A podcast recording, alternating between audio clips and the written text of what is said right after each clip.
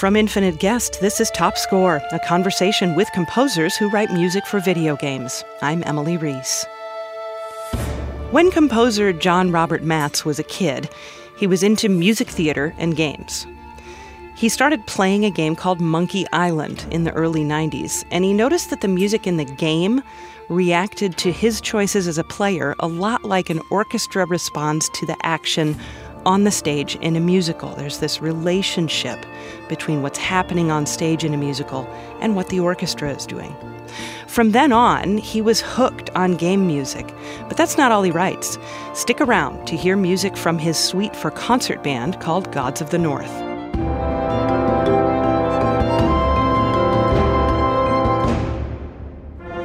I did music for pretty much as long as I can remember. I remember singing in church choirs when I was really little. Did band and I started too early. I should not have been starting like playing trumpet just yet. He was like, "Ah, uh, he's he's too young to be doing this." They said, "Well, he can already play, you know, make noise on a mouthpiece." So I did that, and it would, you know, the rest is history. How old were you? I, gosh darn it, I don't know. I was like I want to say like four or five. I don't know. Jeez. The trumpet was like almost as big as you, probably. I was like, to be fair, it was it was a cornet, so uh, so it was a little smaller, but it was a, it was a cornet from 1911 uh, that was. Uh, so it was, it was it was super heavy. They made them out of different stuff back then. So where do video games fit into all of this? I mean, are you a gamer yourself? Is that how you uh, became inspired to to try to, to work in the industry? As a kid, uh, we never, my parents would never let us have a video game console. That was a waste of money. We didn't have that kind of money. Uh, but eventually we had decent computers, and I played computer games because you could justify a computer. It's a thing you could use for schoolwork, but you could also play video games on it. And so I, I, I spent more time than I probably should have playing video games rather than you know maybe doing homework that I should have been doing. So at what point did you realize, hey, there's music in these games, and I could do this? Probably, I mean, I was always aware that there was music, but I never really thought very much of it. Uh, and then I started getting into some of the LucasArts games uh, with their crazy iMuse interactive music system. And at about that time, I was also involved in a lot of musical theater. And to uh, musical theater, you have things like vamps and where it's a section of music that will repeat and then you'll go on at a cue playing stuff like uh, some of the monkey island games and some of the uh, tie fighter seeing some of that stuff how that interactive aspect of the music worked like oh something happens an enemy fleet you know jumps out of hyperspace and the music changes in a super naturalistic way.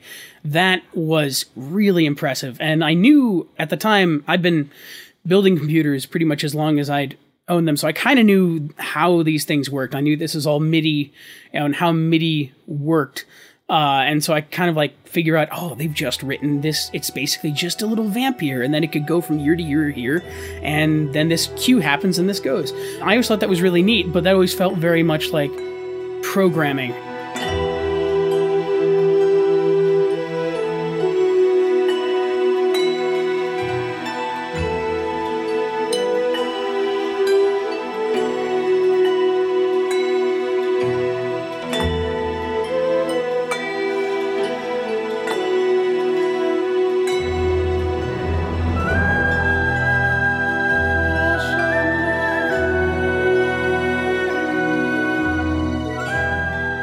until I heard the score for a game called Outcast, which came out like in 1999, scored by Lennie Moore. And good God, that score is fantastic.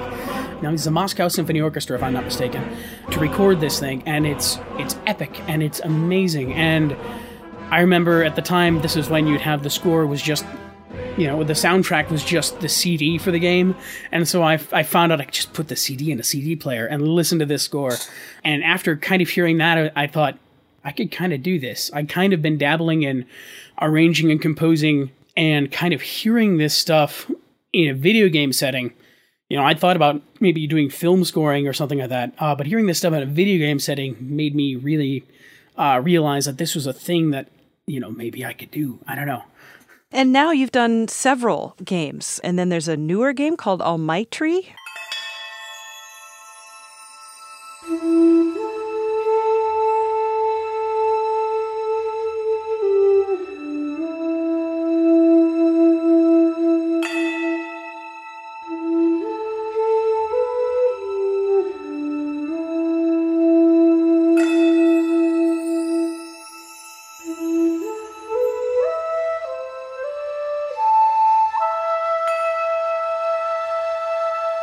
Yeah, so tell me, let's start with that because that's a pretty new one. What's the deal with that game? Oh, My Tree is a, is a weird little thing. Uh, it's this unusual little game uh, that it's basically a block shifting puzzle game disguised as a uh, game that about traversing environments. And the art style was very painterly, very almost watercolor esque at times. And the developers are from Indonesia, and uh, they had a very kind of different you know something of like your anime style but also it was a very different take on things and i very much like that and i tried to kind of embrace that in the soundtrack uh, in, in the score for this thing and have these sounds that were not traditional uh, western sounds but kind of uh, mixed in with some orchestral elements and strings and percussion and stuff like that um, and that score i don't know that that score is uh i'm actually very pleased with how that turned out So tell me then about Fossil Echo. What's this about? Fossil Echo is about a boy trying to climb a tower.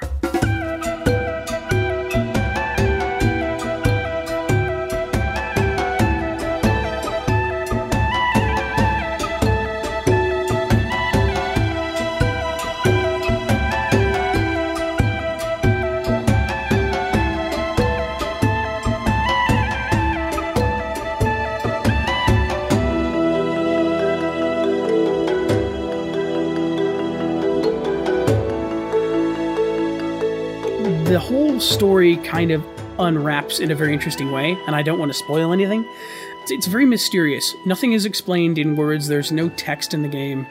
Uh, there's no spoken dialogue. So Fossil Echo's score is is even a little bit more interesting and out there. There's more interesting percussion instruments, uh, marimba and kalimba, and uh, some hand drums. I play way too many flutes, recorders, and uh, you know tenor recorders and alto recorders, and uh, and get some very strange sounds out of them. Things you wouldn't really normally expect to get out of, uh, say, a traditional Western, you know, classical recorder.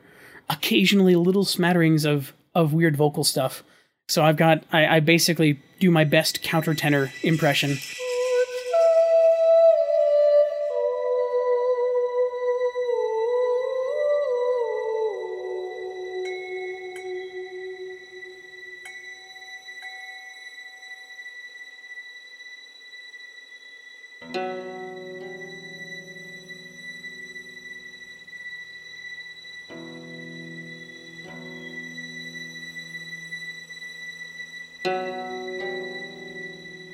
And pretend, or I should say, do my best countertenor, pretending to be a boy soprano, um, and uh, and that stuff, uh, you know, kind of coming at specific moments with little nods to the player's actions uh, as things uh, as the story unravels and you kind of reveal why you are on this quest in the first place. I was curious what all you really do play because, you know, we've established that trumpet and voice. So, did you play trumpet for Gunpoint then and the Gunpoint soundtrack? Indeed, indeed, I did. Yeah, so describe the mood of this game so that, you know, people listening can get an understanding just right off the bat what the what the kind of ambiance is for this game.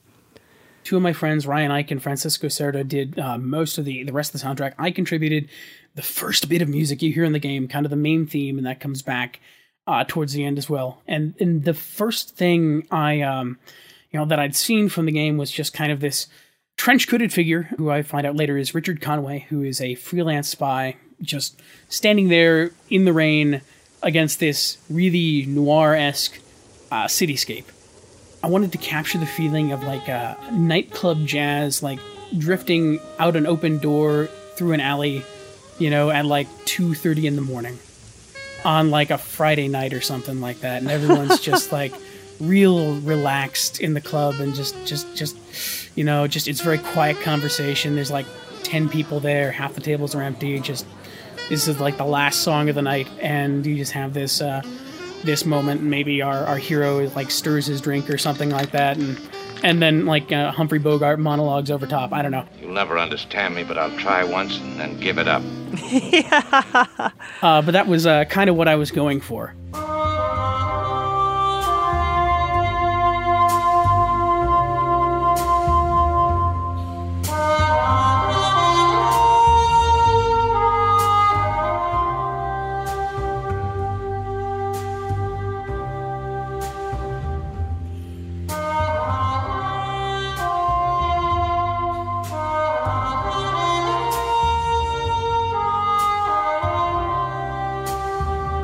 It's a simple tune, you know, nothing, uh, nothing too active. Uh, but I think it kind of uh, grabs people's attention and kind of sticks with them. And that got nominated for some awards. Now, as you mentioned, it was a team of composers, but I mean, that's uh, that's pretty amazing. We were nominated for a, a BAFTA award in the best British game, but we lost to Grand Theft Auto. So, oh well, what can you do? but uh, but I, I, feel like it's pretty good. I mean, to uh, to be kind of in the same in the same ballpark, at least as something like that. Can I ask you about your concert music now? Absolutely. You've written several pieces. Did this start as a lark, or was this something you were always dedicated? You're like, we need concert band music. You know, if you're thinking of. Uh, of say gods of the north for example this is a really extensive piece i mean four movements yeah that was my sort of attempt at writing something symphonic uh, with band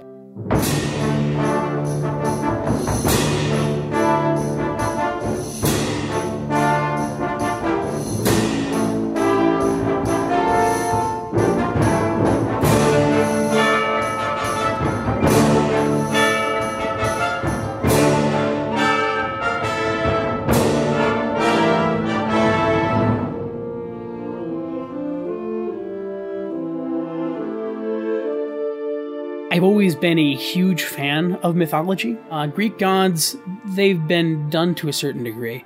Roman gods, well, you can kind of look at Gustav Holst's fantastic work, The Planets, uh, and, and look at that and say, well, they're, they're planets, but they're also the gods. Uh, but Norse gods really haven't been looked at. Uh, and so I kind of chose four of the most iconic uh, and, and did a four movement, you know, almost like a, a symphonic suite, almost like a proper symphony. I've always been a big fan of program music if you haven't noticed. I always try to tell a story with everything I'm writing, you know, and these are uh, and these are no exception. I've just always loved writing to at least the germ of an idea, uh, the germ of a story, you know, to kind of take and do something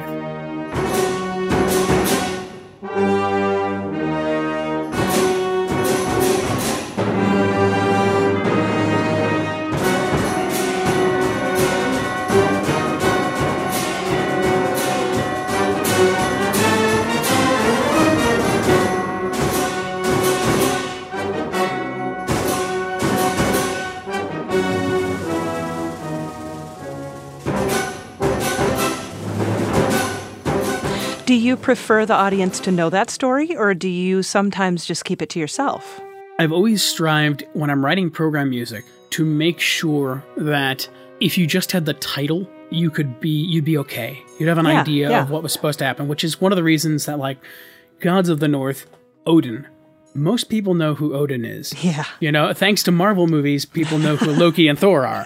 Um, uh, you know, and so there's a good chance that people will know something about this, even if they never open the program.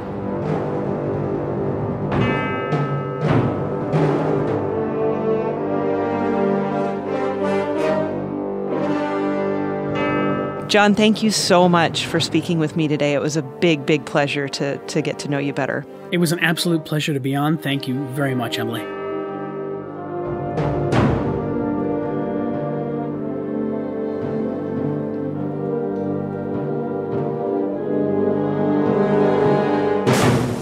Thanks for listening to Top Score from Infinite Guest. You can learn more about composer John Robert Matz and see a full playlist from this episode at infiniteguest.org. Top Score's production assistant is Pierce Huxtable, and Mark Hintz mixes each show.